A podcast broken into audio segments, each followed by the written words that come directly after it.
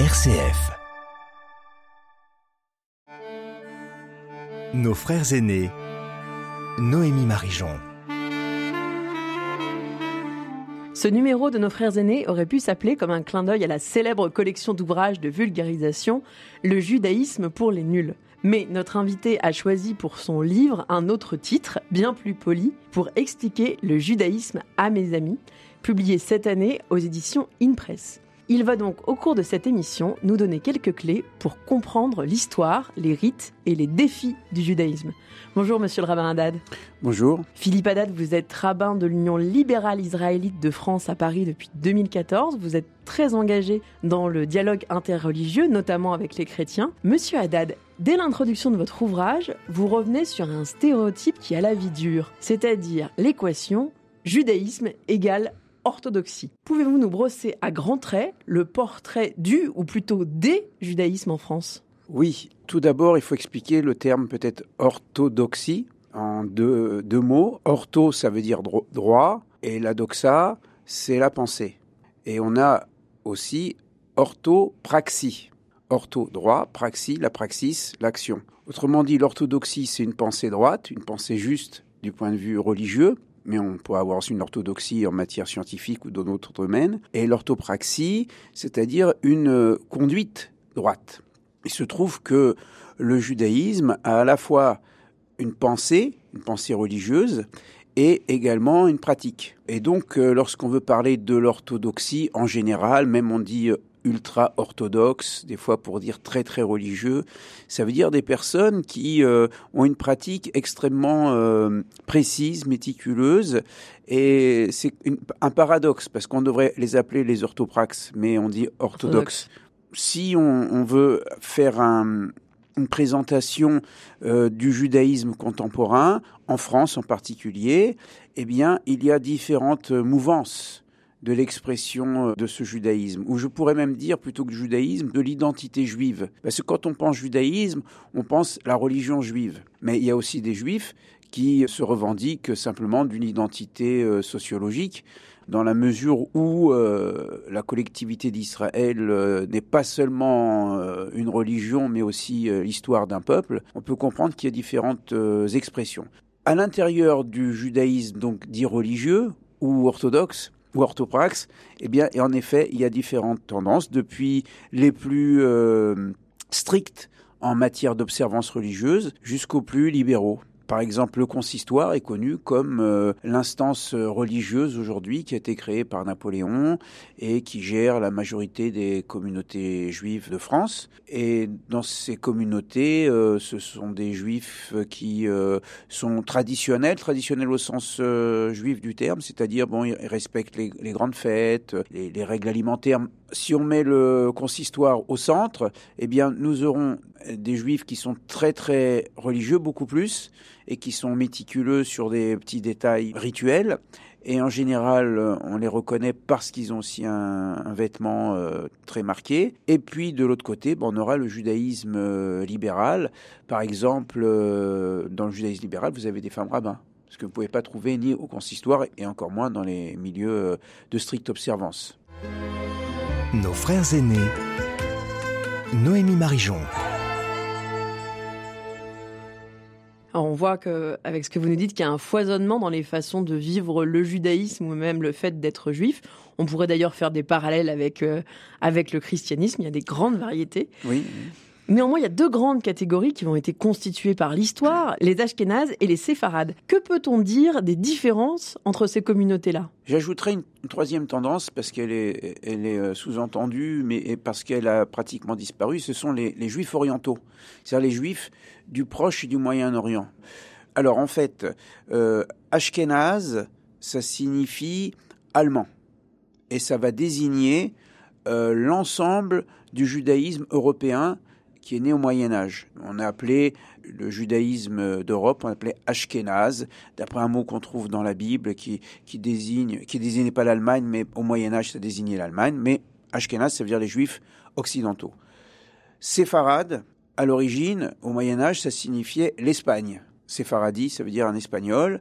Par euh, extension, ça désignait le judaïsme du Maghreb, parce qu'après 1492, l'expulsion des Juifs d'Espagne, une partie euh, s'est installée dans le Maghreb, et donc ça donnait le judaïsme euh, séfarade. Et plus ce judaïsme qu'on appelle Mizrahi, ça veut dire euh, de l'Est, donc oriental. Bien sûr, ce n'est pas deux religions, mais c'est deux expressions culturelles de la religion. En fait, le judaïsme, ou disons les communautés juives qui se sont installées dans les milieux d'accueil, se sont imprégnés de la culture dans laquelle ils vivaient.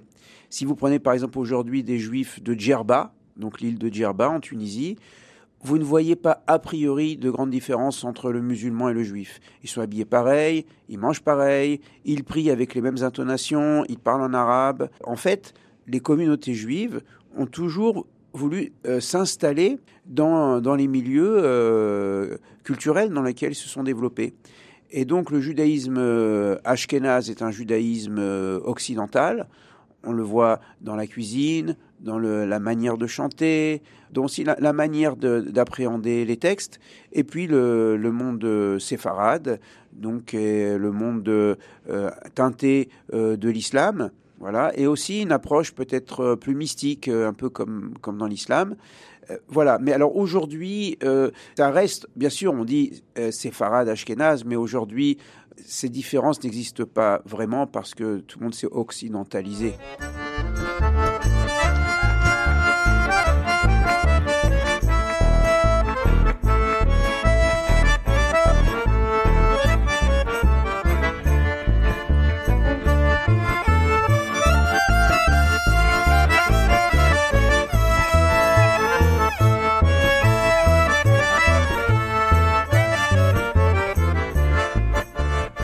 D'autres types de textes dans le judaïsme. Quelle est l'origine et l'utilisation de, de, ces mots qu'on entend souvent? Mishnah, Midrash, Talmud. Pour nous, chrétiens, c'est un, oui. petit peu, un petit peu flou tout ça? Est-ce que vous pouvez revenir sur cette question? Alors déjà, la Torah, au sens strict, c'est le Pentateuch. Donc les cinq premiers les livres. Les cinq premiers livres, voilà. Donc il faudra ajouter encore deux autres livres importants, c'est-à-dire les prophètes, les Nevi'im, et les Ketuvim, les écrits ou les hagiographes. En hébreu, on prend les initiales de Torah, Nevi'im, Ketuvim, TNK, et ça donne Tanakh. Donc le Tanakh, c'est ce que l'Église, pendant longtemps, a appelé l'Ancien Testament. Aujourd'hui, on parle plutôt de Première Alliance. Donc même la Torah est un sous-ensemble du Tanakh. Alors à côté, en effet, de, de, cette Bible, de cette Bible hébraïque, eh bien, vous avez euh, toute une littérature qui s'est développée depuis euh, le IVe siècle avant l'ère chrétienne, au moment du retour de l'exil de Babylone avec Ezra et Néhémie. Et à partir de là, il y a une littérature qui commence à se développer. On a découvert en 1947 et puis ensuite en 1960 les manuscrits de la mer morte, et on a découvert des livres dont on connaissait l'existence euh, par, euh, par tradition orale, mais on a découvert le livre d'Enoch, par exemple, qui est un des premiers livres de, de, la mystique juive. Et puis, vous avez toutes ces traditions orales qui ont été mises par écrite après les évangiles, c'est-à-dire entre, à partir de 200, plus 200, jusqu'au 7e siècle, même jusqu'au 10e siècle. Euh, c'est toute une tradition orale du commentaire du Tanar, de la Bible, et des anecdotes et des paraboles, etc. Et tout ça a été mis par écrit en différentes étapes. Alors bon, c'est un peu technique. Disons, la, première écriture, ça s'appelle la Mishnah, ce qui a été mis par écrit. Ensuite, ça a été commenté, ça a donné le Talmud. Et ensuite, vous avez des textes euh, supplémentaires qu'on appelle le Midrash, etc. Ensuite, vous avez la Kabbale euh, au 12e, 13e siècle. Et puis après, vous avez le Chassidisme avec la Chassidoute, donc qui, sont, qui est une mystique populaire. Autrement dit, euh, la bibliothèque juive n'arrête pas de se développer. Parce que, par exemple, avec les mouvances, soit avec les mouvances libérales qui euh, re requestionnent le texte et la pratique, et aussi les recherches universitaires aujourd'hui, notamment en Israël, où euh, il y a encore des, nouveaux commentaires, etc. Parce qu'on a fait de, des, découvertes archéologiques avec d'autres cultures, avec les Sumériens, les, les Acadiens, etc. Et donc ça permet aussi de renouveler du, du sens. Donc euh, la, la, bibliothèque juive n'est pas prête à, à se fermer. N'est pas close donc. Voilà. Euh, Monsieur le rabbin Haddad, pour vous, comment est-ce que le dialogue entre les juifs et les chrétiens peut se construire et peut être respectueux et fructueux? Comment on peut se parler sans se marcher sur les pieds, on va dire? Déjà, il faut qu'il y ait de l'espace. Il faut pas faire ça euh, aux heures de pointe dans le métro. et puis ensuite, ben, il faut se rencontrer. Il faut se rencontrer et soit euh, s'engager dans une association comme par exemple les Amitiés judéo-chrétiennes de France, AJCF, ou alors participer à des rencontres locales, comme ça peut se faire lorsque la communauté juive est présente, parce que moi, il y, a des, il y a des lieux où la communauté juive est absente. Par exemple, en Bretagne, vous ne trouverez pas de, de communauté juive. À ce moment-là, euh, lorsqu'il y a euh, à l'initiative, par exemple, d'un prêtre et d'un rabbin euh, ou d'un représentant de la communauté juive et de la communauté chrétienne, une rencontre, et à ce moment-là, on met en place une, une, association qui permet des rencontres plus ou moins régulières. Pourquoi? Bah pour, pour apprendre à se connaître. Donc, en fait, ce qui est le moteur de cette écoute, c'est vraiment la bonne volonté de fraterniser, de connaître l'autre, dans les deux sens, hein, c'est-à-dire aussi bien le chrétien qui veut connaître le juif et le juif qui veut connaître le chrétien. Et comme souvent, dans les deux cas, on fonctionne avec des clichés ou avec des craintes, etc., ben, il faut se jeter à l'eau pour euh, justement euh, avancer et, mieux se connaître. En général, on prend une thématique, par exemple la prière, la prière juive, la prière chrétienne, ou, la, manière de lire tel texte, etc. Et euh, je dois dire que c'est un phénomène quand même qui, euh, non seulement qui se maintient, mais qui se développe. Donc c'est quand même euh, un signe d'espoir. Et aujourd'hui, je connais des chrétiens qui, qui étudient l'hébreu, l'hébreu biblique, qui étudient, vous avez parlé du Midrash, oui, je connais des, chrétiens qui étudient le Midrash, et également il y a des juifs aujourd'hui qui étudient les évangiles voyez, donc ça se fait dans les deux sens. Et justement, avec, euh, avec respect, avec fraternité, avec amour, eh bien, euh, les choses avancent. Merci beaucoup, monsieur Rabbin Haddad, pour vos explications sur le judaïsme contemporain. Je rappelle que votre livre, pour expliquer le judaïsme à mes amis, son histoire, ses rites, ses défis, édité par InPress, est disponible dans toutes les librairies. Bonne semaine à tous et à toutes à l'écoute de RCF.